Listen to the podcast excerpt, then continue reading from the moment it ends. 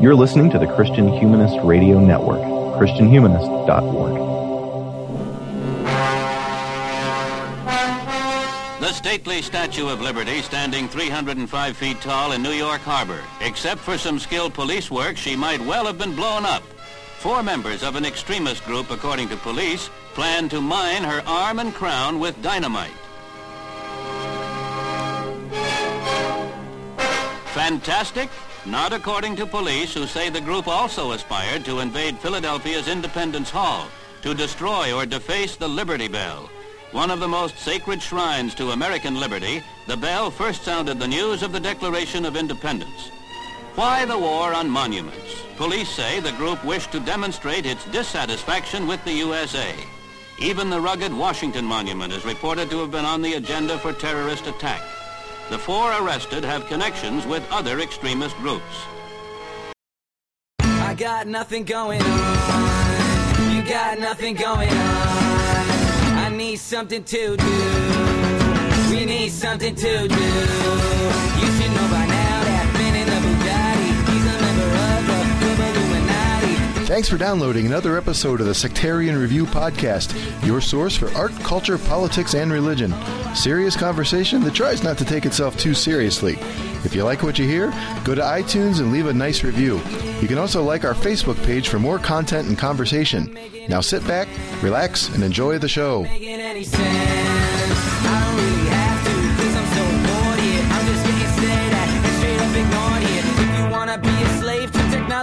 Do whatever that you like, do whatever, baby, cause I, oh, I don't care, yeah, yeah, it's alright. Alright, hello everybody, uh, Danny Anderson here, Assistant Professor of English, Mount Aloysius College.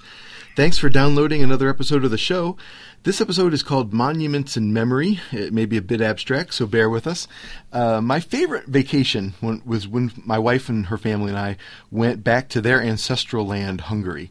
Uh, armed with just an old snapshot of the village the family came from, uh, a place called Sarachin, we uh, found old tombstones and living relatives. It was really cool. It was amazing, and I could talk about it all day. Um, and we also vi- visited Budapest, which was magnificent. And my favorite experience there was visiting a place called Memento Park. Now, when the Soviet Union fell, all the so former Soviet bloc states left communism behind, uh, places like Budapest were faced with a dilemma. The city was decorated with decades worth of beautiful monumental art, celebrating communism, though. Um, what to do with those in a newly minted capitalist utopia? Uh, I happen to love the solution they came up with, Memento Park, uh, in a somewhat scary industrial wasteland on the outskirts of the city. Budapest gathered all the communist sculptures they could uh, they could into one place for, in the park for visitors to marvel at. And as a Westerner, it was strange and fascinating. But most importantly, what a great way to deal with the past.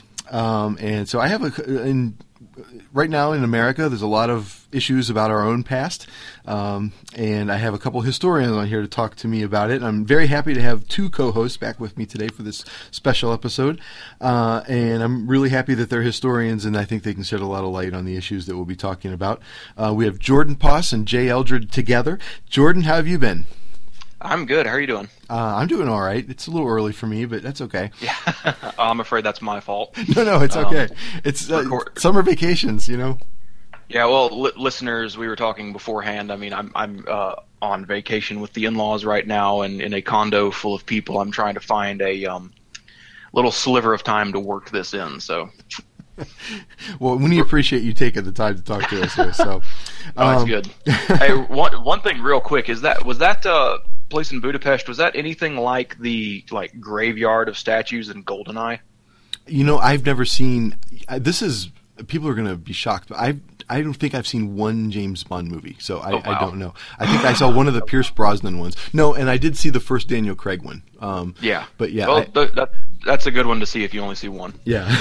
um, but no, I don't know what that was. So. Uh, oh, gotcha. Well, there's this great scene in Goldeneye where uh, there's this like clandestine meet up in a a basically a, a junkyard full of, you know, statues of Lenin and things like that. It sounds like exactly what you're talking about. It is, and, and they're just sort of arranged in a kind of a just a big circle around this. I mean, there's literally like I mean, it just looks like a place they make concrete, you know, and uh, and there's just a big parking lot, basically, that has gates around it, and there's a giant circle of these old um, monuments, and they all they each have a little plaque describing who's in what and stuff. And I, I just think, it, I mean, like communism or not, their monumental art is, is really cool. you yeah, know, it's yeah. really great design, and, uh, and and so just to see all that stuff together, it was like being transported into a uh, kind of different reality. I thought it was just really interesting. Interesting. Um, Mark's hinge. yeah, yeah. Um, Jordan, you have a, a, a little project going on right now, don't you? Yeah, um, yeah. If I can just put in a plug for it really quick, um, and, and also by way of thanks, because this opportunity came to me because of our Trumpism episode. Mm. Uh, Coyle Neal of the City of Man podcast contacted me a while back and asked if I had, as a historian, any interest in doing a uh, kind of running series for City of Man. Um, Uh, we've been recording. I think we're about to record our sixth episode now. Wow. Uh, nice.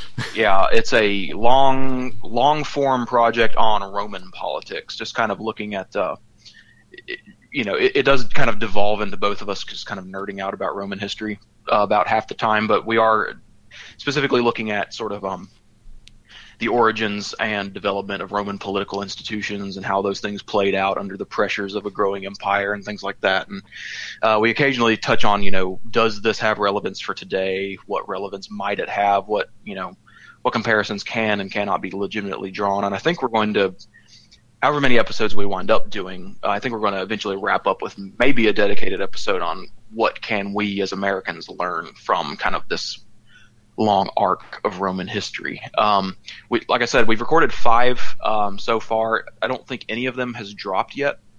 No, uh, no I haven't seen any. Okay. Yeah, we, we were actually going to record one yesterday, but we had difficulties. Um, uh, but he, he said he could take that time to like be editing them and things like that. Um, no, they, they haven't dropped yet, but they, they will begin using them to kind of plug gaps in their own recording schedule. So uh, uh, if if you know, for the listeners, if you haven't listened to City of Man at all, uh, I definitely check it out. I really appreciate what Coyle and Ed are doing with that show. Yeah, me too. Um, I, I the early episodes on conservatism and liberalism, and especially the most recent one on the um, the Trump circus yeah. at the convention, um, were pretty excellent, and I, I really appreciate what they're doing, and am glad to take part. So uh, check that out if you're interested at all. Yeah, that was great. Um, I, I like. I think it would be awesome at some point if we could arrange some sort of Christian Humanist Network conference and, and just yeah. have all these people gathered into one place. I'd love to actually meet some of these folks that I talk to and, and oh, listen yeah. to all the time. Oh, yeah. So, um, and I have a question. In uh, the Roman context, did any um, emperor ever encourage uh, one of the barbarian tribes to hack the email of one of their... Uh, um, Sorry about that. Oh, that's fantastic. No context whatsoever here. Um, that's okay. Um, uh, yeah, I, if, if I remember correctly, one of the later emperors encouraged the Cherusci to intercept some of the wax tablets traveling back and forth yeah. to Britain. yes. Well, that's close enough, I guess. All right. Um, wow. well, nice. And Jordan, in that voice you hear, Jordan and I are joined by uh, Jay Eldred, uh, who's become a regular on this show. Um, Jay, how's it going with you? Well, the last few days have been so hot, I felt like I've been in like one of those weird Salvador Dali paintings. But I woke up, I woke up this morning to a nice cool breeze, so hopefully it'll cool off here. And uh, enjoying my last few days of summer break. I'm back in the classroom next week. So holy cow, you're kidding me! Bam. Well, I'm not teaching, but you know they require the teachers to be there a couple weeks before to get everything ready, things like that. So. Uh. I think our first. I think the first day of school is the uh, August seventeenth. Okay. Wow. So when we start the twenty second, I guess it's not that much better, but yeah. Um, well, good luck to you, sir. I don't know. yeah. I hope your room is air conditioned at least. So. Well, um, it is. yeah. Props. Props to you guys. My my wife teaches eighth grade, and they go back so early. Yeah. Um. Yeah, my kids start school. Yeah. Uh, I think the twenty fourth, and I, you know, I, so yeah, it's crazy. So, um, all right. Well, I do have a couple of announcements um, in terms of listener feedback. I want to kind of get to. Uh, I've been encouraging people to like the Facebook page and, and start participating with the show there. Uh, and we had a really great. I don't know if either of you guys saw this. A really long uh, and wonderful. I'm not even going to read it here, but uh, I encourage you to go to the Facebook page and look for a post by Sean Riley um, about our Dominionism episode, Jay. And, mm-hmm. uh, and he had some really um, nice things to say, but he was also uh, a bit critical, and, and, and I think it was really useful. And, uh, and he provided a lot of context there. And so I um, um, want to really kind of put a shout out to Sean for taking the time to write this Um, epic uh, Facebook post uh, to kind of uh, push back a little bit on some of what we were saying on that episode. And so uh, I really appreciate that. Take a look at that. Um, also, recently, Michael Farmer has encouraged us, and this sounds like it's one of you guys' uh, hobby horses here, Jay, um, to do a show on Eric Metaxas. Um, yes. Oh, yes. man. I, w- I was going to actually suggest oh, that at the at, when we were wrapping up, but oh, yes. Yeah, I, I will. Oh my! Farmer thinks it's a good idea, oh, and so if he thinks it's a good idea, I'm, I'm all for it. So, um, and uh, Kristen Filippic, actually, our press liaison, um, had a really interesting uh, post on there recently too about. Um, we had a previous e- listener email about the structure of praise songs, and that kind of prompted her to talk about a little bit about that with hymns and um, and morning psalms and that sort of thing. And uh, it was kind of interesting. So I'm really enjoying the Facebook page, is, is what I want to say, and I want to kind of give some encouragement encouragement to uh, to listen to that. Um, in addition, we got an email actually, um, which I'm very happy to see, from Texas Tim, who's a longtime commenter on Christian humanist stuff.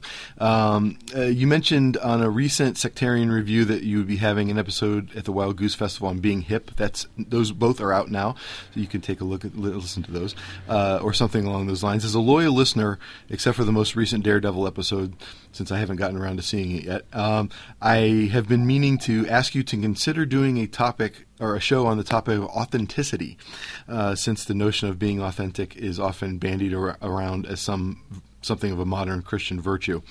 However, this seems to mean different things to different people, many of which are good, but often, for some reason, seem to associate uh, an emphasis on authenticity with a hipster impulse.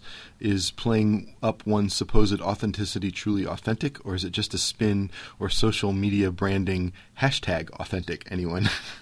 um, and so uh, I really like that idea. This is a, a term that kind of drives me crazy, especially with undergraduates. Um, they they seem to want to find, you know, express their true selves. And and and, um, and one of my favorite books of criticism, one of my favorite critics, obviously, is Lionel Trilling, and, and his last major work was called Sincerity and Authenticity. And, uh, and I would love to actually pick up some of the, those lines. So, yeah, I have got that on the list already. So that that's uh, thank you, Tim, for uh, that. Chris E. Uh, Danny. Oh, yeah, sorry. Go ahead. Uh, real quick, just on that topic, have you listened to the latest Christian Humanist Profiles? I haven't yet. I haven't gotten around to it. Mm-hmm. It's I just, I just it yesterday. Yeah, same here. It's uh, Michael interviewing the authors of a book called How to Survive the Apocalypse, and they have some very, very interesting commentary on authenticity among among many, many other things. It's it's the kind of episode I might actually re-listen to because it was pretty yes. rich. Oh, great. Um, yeah, and you ought to check that out. It's very it's very good. And I know sometimes the profiles T- tend to be more academic, but this last one, you could tell that everyone was excited to be talking about what they were talking about, and it was very, yeah. very good. Yeah, it was it was excellent. Yeah, and what a great title. Um, so yeah, yeah. no, that that sounds great. I, I, it's on my queue. I haven't gotten to it yet though. So thanks, guys. Um, and also Chris Ebenezer. I think this was from our uh, webpage, um, Sectarian Review podcast dot weebly dot com. Um, he posted a, a, a comment. Not sure if you're aware of Mockingbird ind- or Ministries, um, but I was reminded of a couple of pieces I had read within the last few months on their blog.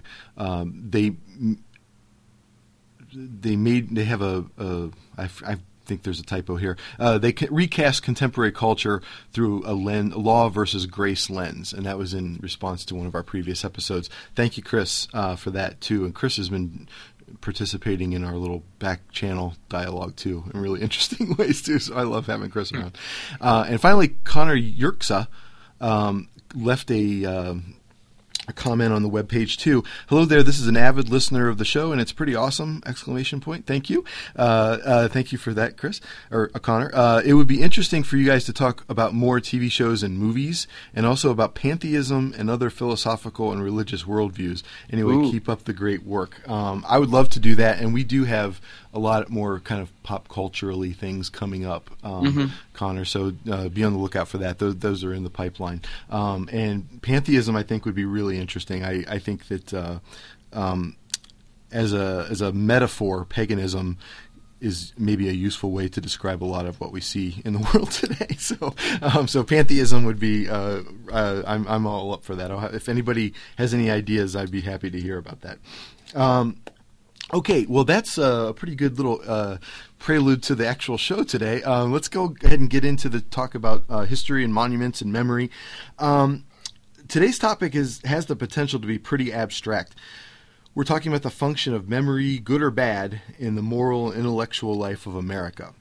Uh, guys, what are some specific events or controversies that led to this uh, discussion? Uh, Jordan or Jay, whoever wants to start this? Jay, how about I just... Okay, I was going to say, let's not all start talking at once. Well, you know, for Jordan and I to both be trained in history, and I guess we would call our, both ourselves historians, I'm not really sure that there's one event that I could say, you know, what what showed you that memorials were important. But in terms of, you know, the the forefront of consciousness and, you know, out there talking to other people about it, it would definitely be within the last year, year and a half, with the um, debates over removing, replacing, or renaming symbols. Um, the whole thing with the Confederate flag after the shootings down in Charleston. The um, even changing the uh, currency with Harriet Tubman on the twenty dollar bill. I know I've been talking to some people about that as well. So it's just a lot of different current events that have drawn the public mind back to our symbols. Yeah, that's uh, that's that's pretty much the things that I, I mean, I think that has led more or less directly to this episode, uh, if not this discussion, just in general culturally. Um, but it's, you know, I, I kind of have in my own little notes that, of course, this is not even just an American problem. Right. Uh, they're they're having problems like this elsewhere in the world too, mm-hmm. and of course, the, the big image problem is in the former Soviet bloc. And you yes. know, you kind of you kind of mentioned one instance of the way they've kind of handled that. Um, there's nothing quite similar to that experience in the United States, but in Britain and America, we both have this kind of um, I, I hate to keep using the word struggle, but this this kind of tension about how exactly to deal with prominent former members of our society, yes. uh, former chronologically, who now uh, we would who now would not be members of polite society, right? If I put it that way. Uh, the big example in Britain right now is Cecil Rhodes. Oh yeah, who was a uh, hmm. big time. I, I mean, he he was really involved in uh, African colonialism, particularly in South Africa. Uh, very much a believer in, you know, the white man's burden, that kind of thing.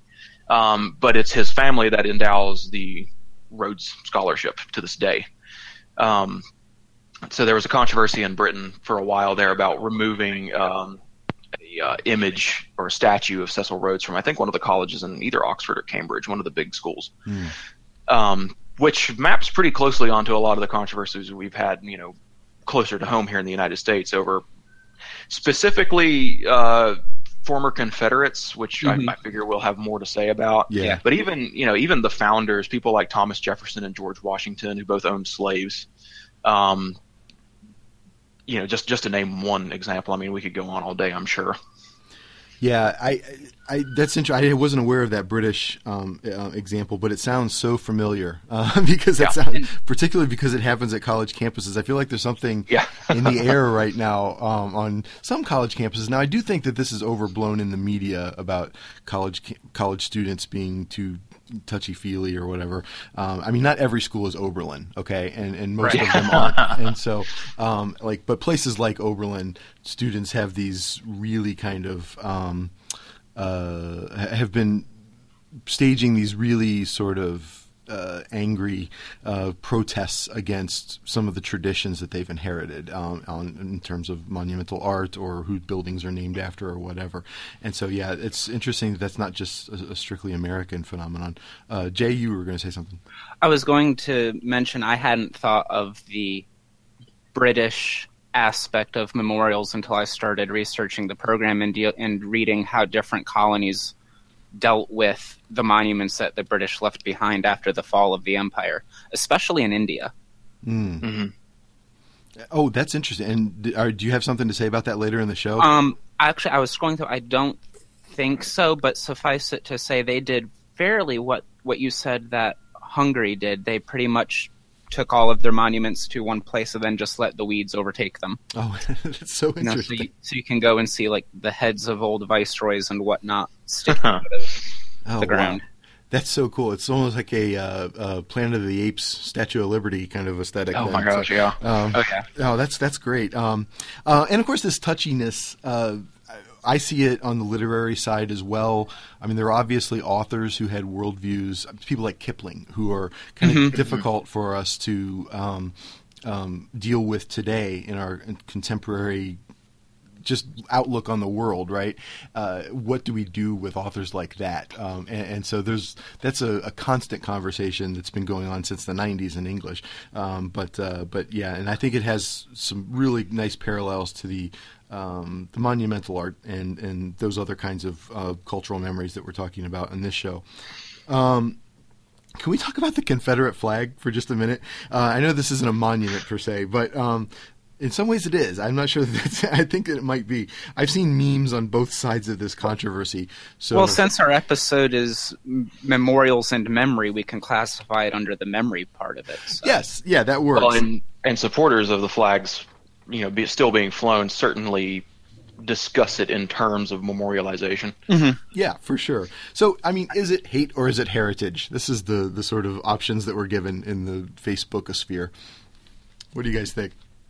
Well, when I first saw this in the show notes, I, I wondered just how much we wanted to go in to talking about it just because it is so controversial. But I would choose to think of it almost in the nature of all Civil War monuments. Um, and whenever you discuss it, there's going to be some form of controversy, whether you're in the North or the South. I grew up in Pennsylvania, and in my hometown, the city decided to arbitrarily remove not the monument, but the original fence around the monument.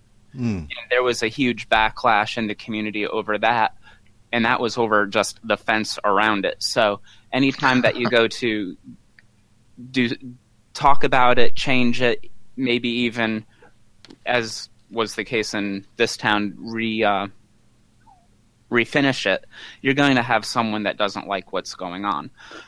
Now, there is an historian, Carolyn Janey, or Janey, I'm not sure how you pronounce her last name, it's J A N N E Y.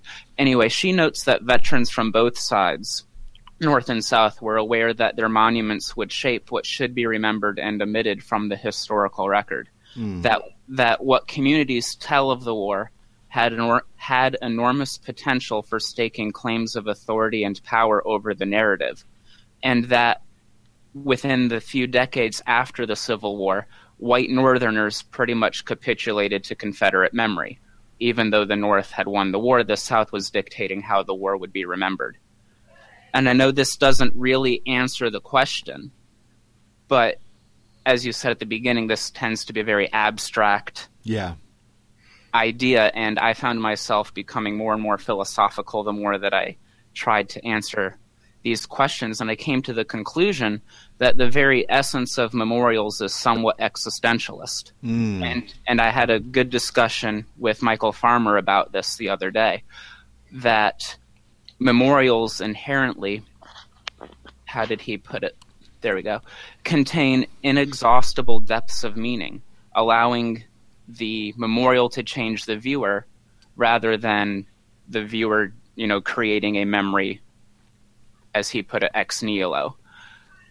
So it's memorials are very subjective. And so going from that standpoint, the question then becomes not what does it mean, but what does the flag, what does the memorial mean in our collective memory? Yeah. And that's really where the issue lies.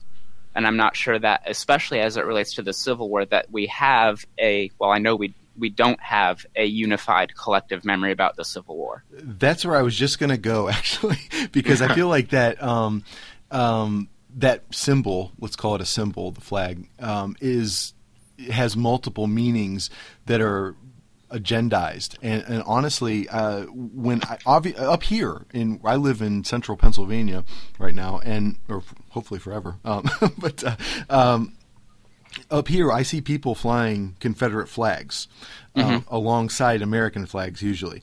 And, and so for me, the rhetoric of that, there's no Southern heritage that they're proud of. This is something about white pride, okay, and this is something about like there's something about like um, uh, that ra- there are racial politics at play with the flying of the Confederate flag up here. Now in the South, I guess I can understand at least. I may not um, appreciate someone who flies the Confederate flag in Georgia or wherever, but at least I there's a, a legitimate ethical claim to do so. I think in terms of making that claim about heritage, um, and so right there, the same flag has competing meanings behind it. Um, mm-hmm. And so I, I, this is why this is such a, a, a controversial um, uh, image in our culture, let's say. Uh, now, I, I do think that flying it on a state house is a different story than some guy flying it on his front porch. Right. I, I, that's a free speech issue to me. Right. And, and so, um, and so a lot of these things get bound up into one. We want sort of one answer about whether this is good or bad, and I don't know that that's always available to us. Um, right. And, yeah. and then you get the people that want to ban the Confederate flag from everything, even you know reenactments at Gettysburg. Right. Yeah. Right. Um, I, I don't think that's the answer either. But. Right. What do you think about this, Jordan? You actually are a Southerner. Yeah, yeah, um, yeah. Uh, well, let's talk about uh, poisoning the well before I get started. Uh, no, it, yeah, this is um. Well, you know, I, I hate to begin a sentence this way, but as a Southerner, uh, this is a very complicated issue, especially um as you know. I mean, when I was a kid, you know, I had the T-shirts, you know, with mm-hmm. you know Robert E. Lee on them and stuff like that. Um, I recognize that it is extremely complicated, and um, as you point out, there is a plurality of kind of voices or testimonies as to what the Civil War means, which further complicates the you, you know in any possible course we could take with regard to kind of um, what this symbol means and what uh, what action we should take with regard to its display. Um, I, I do want to walk back one thing just a little bit though, and maybe just kind of um, maybe just kind of nuance it a little bit. And that's, you know, kind of uh, the, I, I'm glad you actually mentioned this, Danny, because um, I do, I have noted that a lot of friends of mine from outside the South are bewildered when they see American flags next to Confederate flags. Right. and, um, and, you know, as a, as a um, historian and a amateur vexillologist, I want to point out that it is, that is again, the battle flag. That was never a national flag of the Confederacy. Right. Okay. Um, which we can talk about more momentarily. Uh, a really interesting book in this regard is by a historian at the University of South Carolina named Don Doyle, uh, which I was assigned in a uh, grad school historiography course at Clemson. Uh, the book's called Nations Divided. Uh, it's uh, the subtitle is uh, – oh, shoot. I, I just forgot it. I think it's something like, you know, America, Italy, and the Southern Question, or the Problem of the South, something mm. like that. Uh, Doyle begins – I, I can't really remember the entire gist of the entire book, but he begins with a very striking kind of reminiscence of traveling in Italy and seeing Confederate battle flags in Italy, um, waved in, at soccer matches and displayed from houses, things like that. Mm. And after doing some inquiry, he discovered that uh, there is a north-south divide in Italy as well, one that is possibly mm-hmm. even deeper than the one in the United States, yeah. uh, by reasons of ancestry, of poverty, um, business, commerce, you know, fashion, culture. Those are all located in the north of Italy, you know, like north, basically north of Rome up to Milan yeah. and Venice, places like that, leaving southern Italy and what used to be the Kingdom of the Two Sicilies. Um, I mean, this poverty-stricken backwater. Right. Um, and so uh, there's actually been – Uh, in Italy at various points kind of essentially a secession movement to not have the South secede from the North, but have the North get rid of the South, because it is kind of a drag on the rest of the country. And uh, curiously, they've kind of uh, glommed onto the battle flag as this, uh, I, I believe in southern Italy, as this kind of statement of defiance of this will that's going to be imposed upon them. Um, you see that very much, and, and you know, having lots and lots of acquaintances of this mindset, um, there, uh, there are people who legitimately love sort of the Confederate flag and the American flag, even though in the context of the eighteen sixties, those would be, I mean, literally pitted against each other in warfare, right? Right. Uh, because they have kind of backmasked this meaning of not necessarily outright rebellion and secession, but instead sort of defiance onto what the flag means for them. So it's, it's the, the kind of message there, if you've got an American flag next to a Confederate flag, is sort of like, I am an American, and you know what what I stand for is kind of a uh, oh man I, I don't know how best to put it other than kind of a localist vision, a kind of individualist vision that, you know, I am an American and I will not have terms dictated to me, uh, which which is again cu- curiously the meaning that has been picked up on the flag outside the United States as well, as in the case of what Don Doyle means there. Yeah. All of this is to say that as a flag, I mean, it is, you know, as critics of the flag during the controversy in South Carolina were fond of pointing out, it's just a piece of cloth.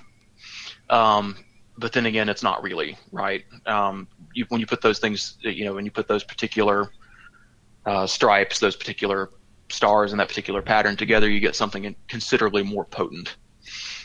Yeah, that's really interesting. And I, I, as you're talking about the whole Italian context and the way they've kind of used it, they obviously are not appropriating the the, the racial Uh, meaning that or that carry that it carries in this country, right? That right. flag carries a racial meaning in this country, um, right? And and so they're they're not bringing that over, but the whole North-South divide. I'm reminded of a like almost every gangster movie I've ever seen, um, where the Sicilians uh, are always sort of, that's almost like a justification for mafioso uh, right. behavior, is that they had to sort of take care of themselves because of Uh, polite society leaving them behind, and, right? And, and so that's so interesting to me that they would um, use that aspect of the American experience, that symbol of the American experience, to sort of um, uh, speak to that. That that is so cool. I had, yeah, I that's totally I, unaware I would, of this. Yeah, I added Don Doyle's book to the show notes. It's it's definitely worth checking out. It's it's it's very intriguing. And speaking of the mafia, I mean, that is um the idea that, you know, these outsiders are not taking care of justice and we've got to take care of ourselves. Right. I mean, that's the justification of the existence of the Klan. I, I mean, I, I, I which just, is, I just yeah, I mean, that's, I mean, and the, the Klan has existed, and I've got a, a bit more to say about this in just a second, but the Klan has existed in multiple permutations, but several of mm-hmm. them are basically predicated as kind of, um, you know, a sort of, um, uh, back, uh, oh shoot, I just forgot the word. Uh, back channel justice, right? And, you know, yeah. we, we, the, these outsiders, they don't understand exactly what the conditions are on the ground. So we've got, you know, the local strongmen who are going to take care of things according to our own customs, you know. And of course, we can talk about what those customs mean, but that's that's again the uh, a kind of weird justification, and uh, it's partially. Oh, go ahead. Um, I don't think uh, I think that's your kid. Oh, okay. Um. I'm sorry. Oh, yeah. If, if anybody can hear, uh, my daughter's uh, very vocal. She's downstairs, and maybe some sound is drifting up here. And so adorable. You've actually got a yeah. You, you've you've got maybe a fourth host on here today. She's always um, welcome. Oh well, thank you. Uh, but speaking of the Klan, that that that kind of brings me to another point I I had wanted to mention at some point, which is uh. About a year ago, I was talking about the whole, because, because I live in South Carolina, even though I'm from Georgia, um, the, the South Carolina thing was kind of very real, right? And, you know, I got cussed at by people over the Confederate flag and things like that. Yeah. Um, so I was talking about it with a friend, and he is in graphic design and marketing and had a really striking comparison that kind of honestly altered some of the way I thought about the issue, which was that um, – Uh, the Confederate flag means many different things, but at some point, you know, whoever, if you want to think of it as a brand mm. or a trademark, uh, whoever, you know, and again, this is, you know, this comparison breaks down, but whoever was sort of in charge of that brand let it lapse, or yes. they lost control of it. Uh, and he pointed out that it is entirely possible to lose your trademark simply because you do not rigorously police the way it is used. Yeah. Um, and if you've ever – I subscribed to Writer's Digest for a long time, and in every issue there were ads taken out by Kleenex and Xerox and Post-it and Rollerblades and all these other companies to remind people who did a lot of writing for a living that these are trademark names and we are going to sue if they are used as generics. Oh, that's um, interesting.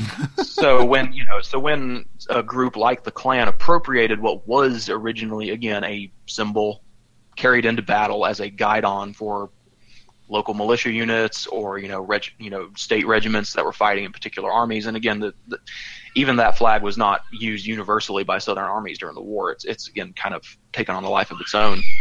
Um, by by kind of allowing it to become associated with a group like the Klan, the brand was lost, right? It, that some of the control was lost, and so it became through association and you know through people not policing it, kind of irrevocably tainted with that, which, which I thought was um, a really interesting way to think of it. So, you know, regardless of what it means to me, right, and as a military historian, I look at it and I see, oh, yeah, regimental colors, right? The the actual national flag of the Confederacy, the, the one that stood for the political institutions, was different. Uh, that is a piece of finery that is lost on most people, and we'll have more to say about that later probably. Right. Uh, what instead people see is, you know, the Ku Klux Klan scene from O Brother, Where Art Thou? Right. Yeah. Which adds a different, another wrinkle act to it. Actually, um, you know, I, I'm I'm going on a little bit long here, but speaking of the Klan, for a very long time, uh, the Klan used along with the battle flag, uh, the American flag, because especially in the twenties, uh, the Ku Klux Klan, first of all, was not simply Southern. It's and it, even today, it's a national organization. Sure. Um, Uh, I think Nathan Gilmore has talked about the neo-Nazis and the Klan in Indiana. Yeah. Um, well, and frankly, where I live, too, um, um, yeah. it's very – I mean, I, I see yeah. people on a regular basis with swastika tattoos. Um, and yeah. I was I was going to say, you get into the rural parts of Pennsylvania, you'll find the same thing. Yeah. Yeah. I mean, where I'm from, I'm I'm from very rural Georgia, and the Klan is a joke there. I mean, one of our last Klansmen just passed away, and he was like in his eighties and not respected by anybody. Yeah. And so it's kind of had this weird – history that, you know, maybe we can do a Klan episode if everybody wants to feel depressed later. uh, but uh, for a very long time, you know, especially with the permutation of the Klan that arose in the, the teens and twenties, it was very much uh, not simply about, you know, Reconstruction politics or kicking out the carpetbaggers. It was a waspy, mm-hmm. white supremacist, nativist, yep. anti-Catholic, anti-Jewish group. Right.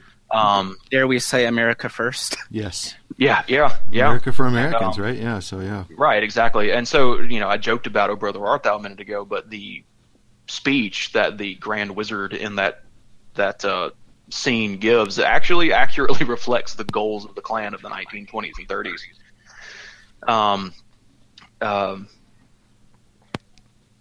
So yeah, uh, so using the, you know, so there you see actually the American flag, and you can find photos of the Klan on parade with hundreds of American flags and not a Confederate flag to be seen, mm-hmm. trying to, you know, keep America American, right? Yeah. Yeah, um, yeah I, I've gone on a, quite a bit about this. What do y'all have to say? Jay, do you have anything? Well, I was going to say I, I guess I'm. Well, okay, I know that I'm weird, but. I grew up in rural Pennsylvania, and I was still one of those people who would fly a Confederate flag. I went around on Confederate Memorial Day to, you know, the local Tomb of the Unknown Civil War Soldier, and I'm like, well, they might have been Southern. So um, I've I've tempered myself a bit in that, and it's odd that when I moved south, that's when I became, I guess we'll say, less radical about it. You know, like J- Jordan and I had the T-shirts and everything, you know, if this flag offends you, you need a history lesson, right? And all that.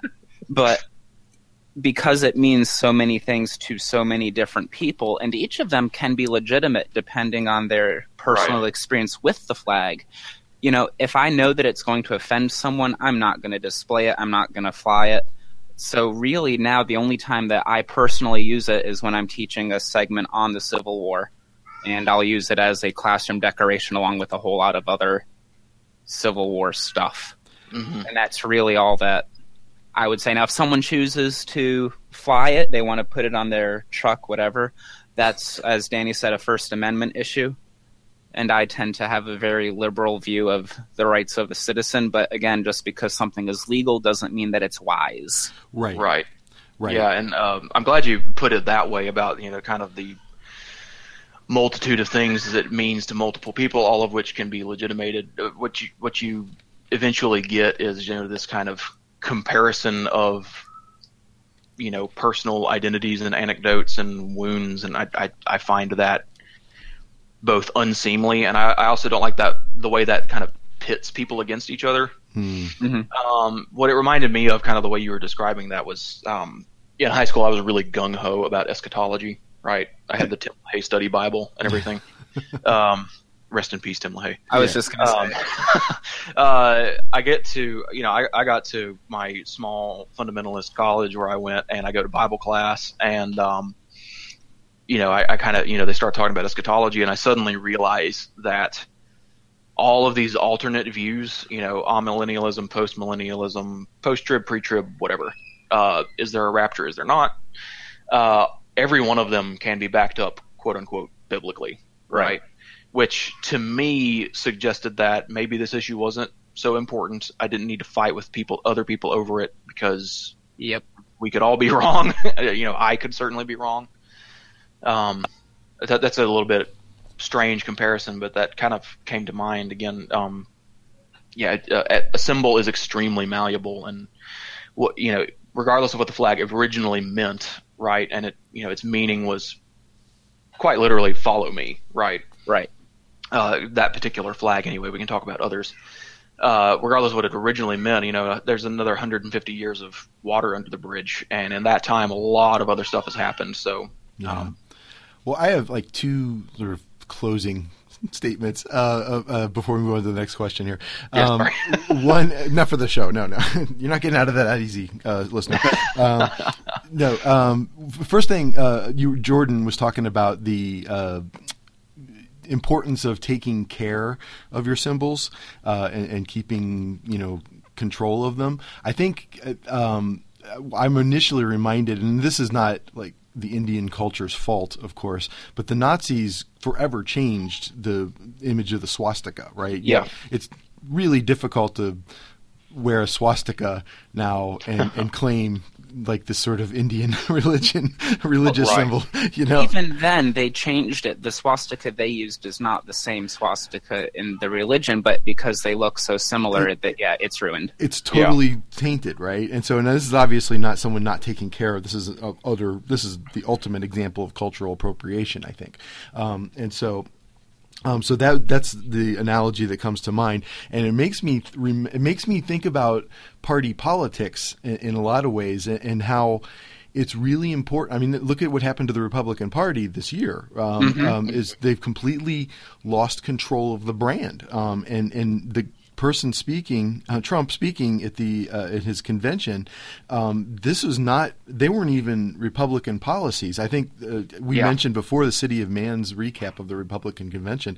I think Coyle did a great Um, job of noting that that this is not these aren't even this isn't even a Republican candidate basically uh, running under that banner, and so I think that that's a, an important uh, point to be made. And and what Jay was saying, it was so interesting about how you used to, when you lived in the North, you kind of were, you found the, the Southern symbol uh, attractive, or this this the Southern symbol attractive, and then you kind of stepped away from it a bit once you moved south. And I think that's kind of like like a model for how I, I felt when I went to Wild Goose. I, I felt like, you know, I when I'm not among all those folks, I tend to agree with most of their positions politically, right? But being in among them, I wanted to step away from that a bit and, and, and not be so, uh, you know, gung-ho about it. And, and I, I felt like that's kind of a nice model for what I want to do with the show in general. So, um, so no, that was uh, really good. I, I, I realize that was probably a, a unwise question to ask, because we could go on forever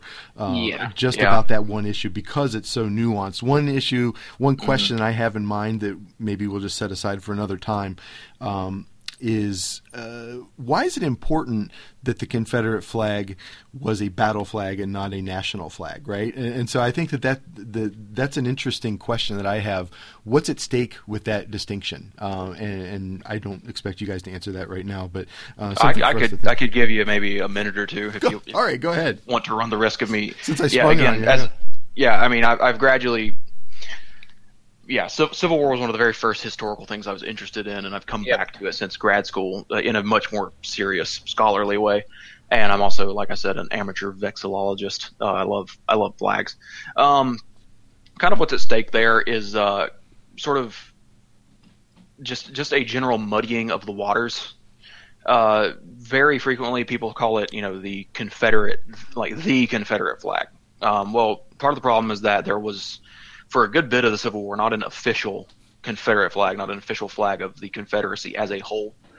Uh, when they actually did de- design one, it was the stars and bars, which is not what we would recognize as the Confederate flag. Instead, it was a um, – it actually looked too similar to the American flag, so it was changed several years in. Uh, it had three stripes, red, white, red, mm-hmm. and uh, blue field with a circle of stars, right?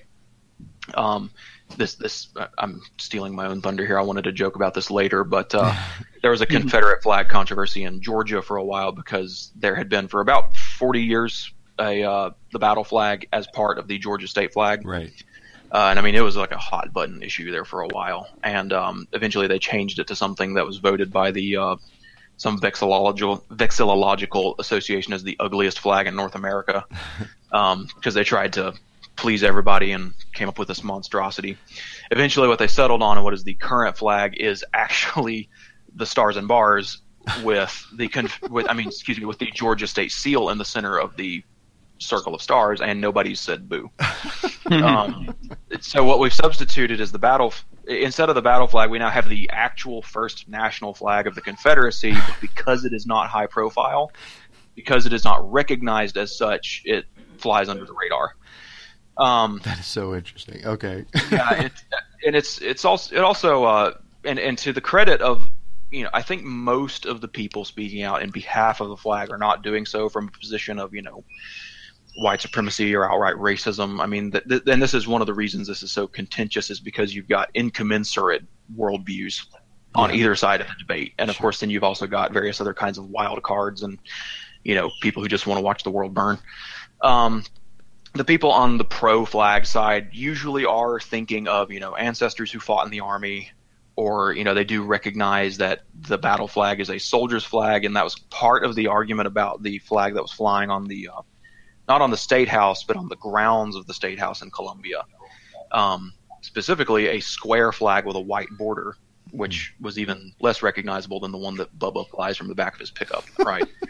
um, which is specifically the flag of the Army of Northern Virginia, uh, Robert E. Lee's Army.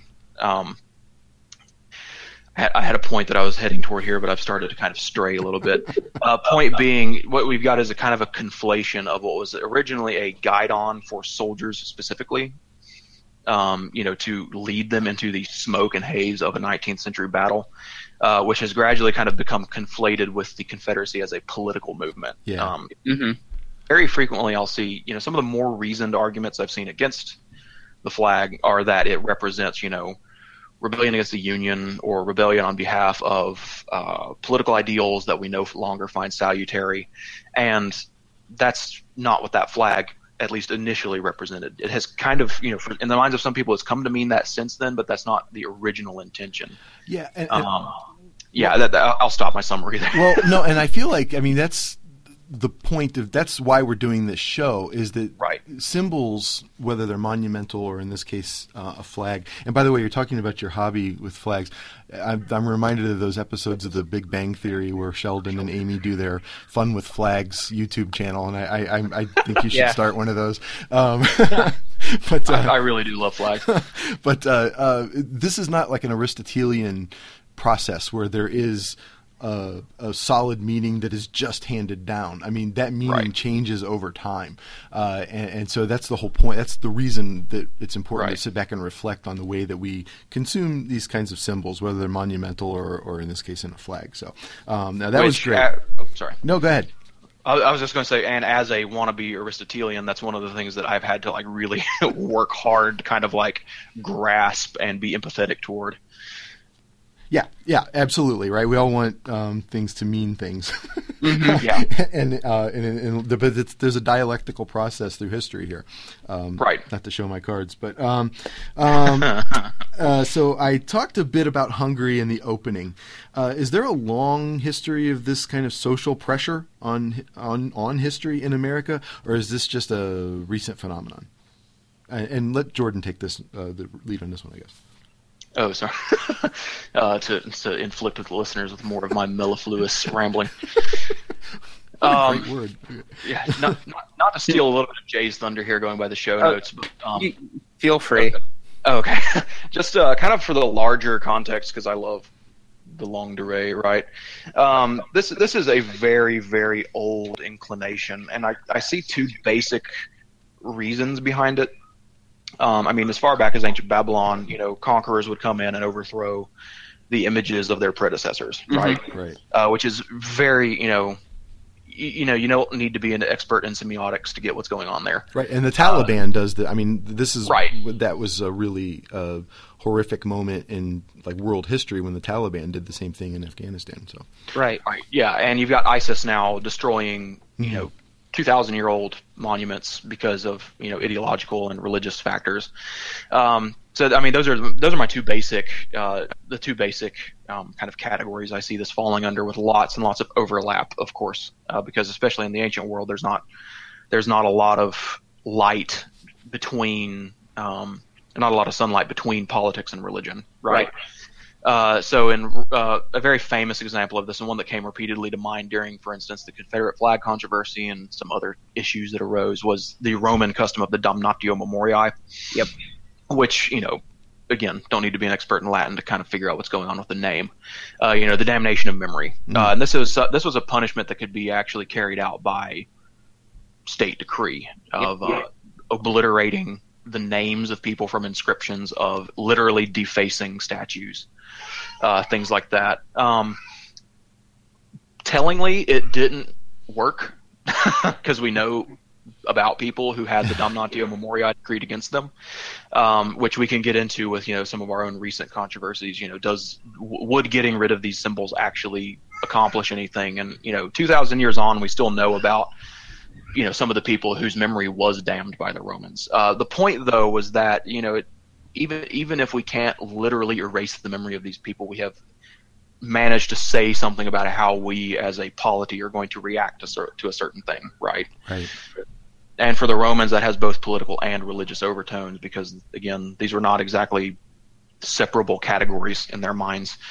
Um, uh, another big area of overlap uh, that I thought of was, um, you know, the political and re- the religious motivations of kind of um, – in my mind, vandalism, uh, in, you know, the minds of the reformers during the Reformation, iconoclasm, destroying idols. Mm. Uh, and you see the overlap yeah. of the political and religious in places like Geneva, right? Um, I've been to the chapel where Calvin preached, and only recently have they actually begun to do these kind of like archaeological restorations where they've removed some of the whitewash that the Calvinists had put up over these amazing medieval murals, mm. right? Mm-hmm. Um, which is making both a political statement because, you know, Calvin's Geneva was essentially a the, you know theocratic, uh, but also religious, you know, motivation. We're going to destroy these idols set up by, you know, the benighted people of the past or whatever. Right. Uh, and you can see that really nakedly in the reign of Henry the Eighth in England, right, yep. where, you know, you've got a religious motivation behind the adoption of the Reformation and the destroying of the uh, the monasteries throughout England, but there's also some really serious political factors there as well. Um, and I'm glad you mentioned the Taliban, uh, Danny, and, you know, like uh, ISIS, like I said, blowing up ancient monuments in Palmyra and things like that. Right. Um, these are just probably the most recent iterations of that. And again, you can kind of see the overlap of the political and the religious. Um, we kind of enjoy, a, you know, for a zillion reasons, but we kind of enjoy a privileged position in the United States in that we can actually kind of step back and separate the political and the religious. Yeah. So you find, you know, just to keep using the Confederate flag thing, you'll you'll find people of all political persuasions and all religious persuasions on different sides using these, you know, using their points of view for different ends in uh, controversies like this. Um, but yeah, this is by no means original to the United States, and it's not even original to this time period for us. Um, uh, Jay kind of noted what they did with monuments to you know, King George mm-hmm. uh, following the revolution. Uh, one of the images I show my classes when I talk about the revolution is um, a painting from the early nineteenth century of New Yorkers pulling down an equestrian statue of the king. Mm. Uh, very, very strikingly similar to the photos we had of you know people from Baghdad pulling down the pic, uh, excuse me the statue of Saddam. Right. Yeah. Um, well, and honestly, the the image that I kind of created for this show has a picture of Stalin with right. a metal rebar or something coming out of his nose, and, and I have the mm. you know whatever the Confederate flag kind of over that. But I mean, Stalin famously, I mean, erased people literally from photographs, right? Right. Who he yes. didn't want to yeah. be associated with uh, with the communist cause, right?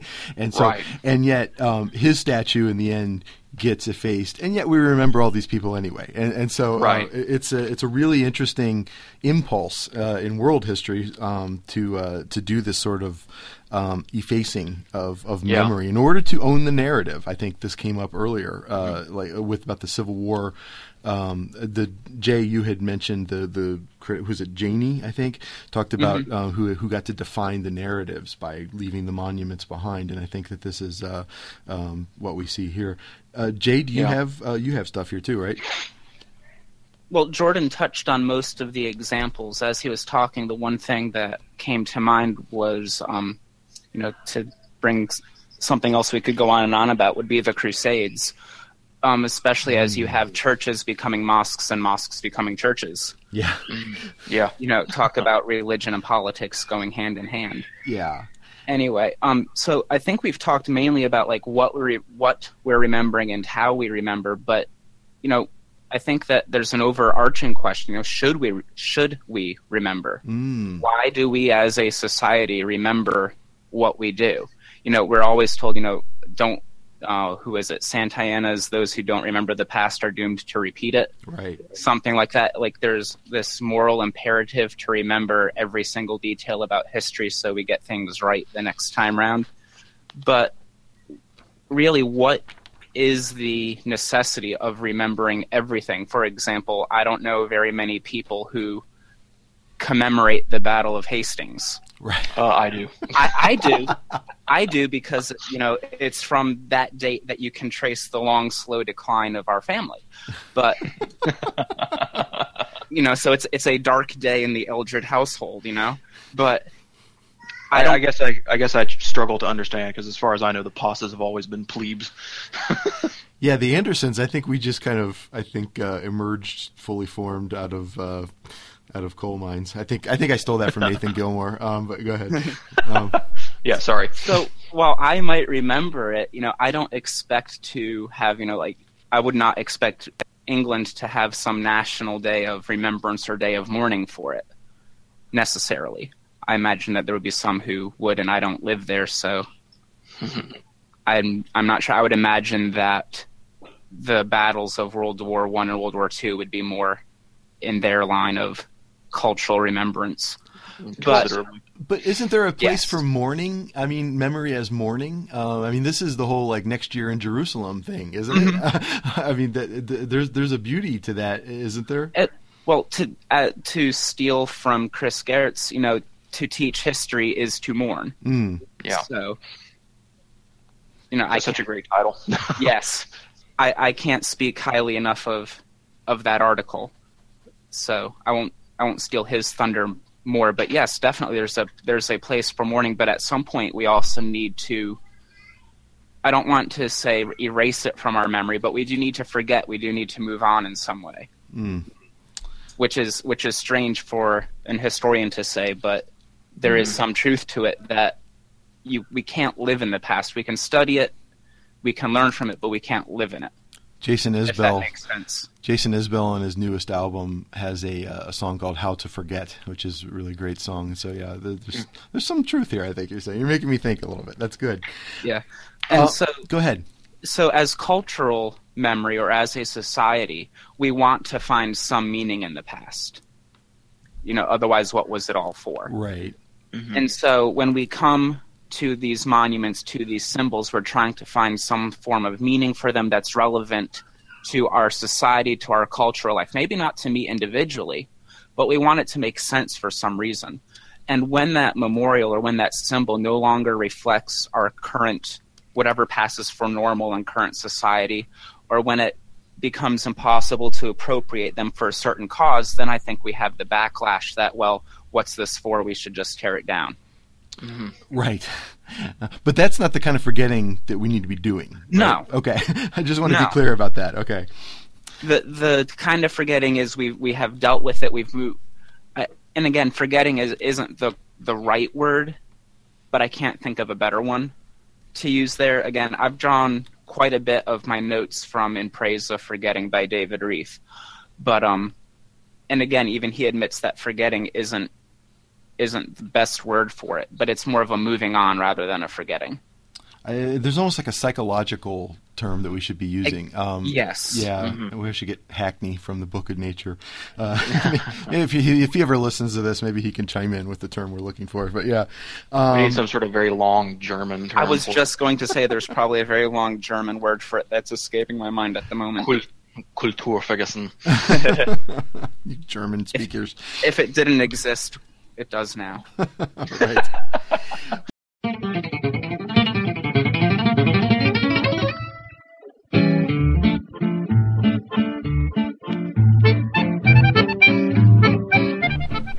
Hi everybody, Danny Anderson here, interrupting myself and Jay and Jordan. Uh, just to let you know that we went about two hours with this episode, so I'm going to cut the first half right here. Tune in in a couple of weeks to hear the second part of this conversation.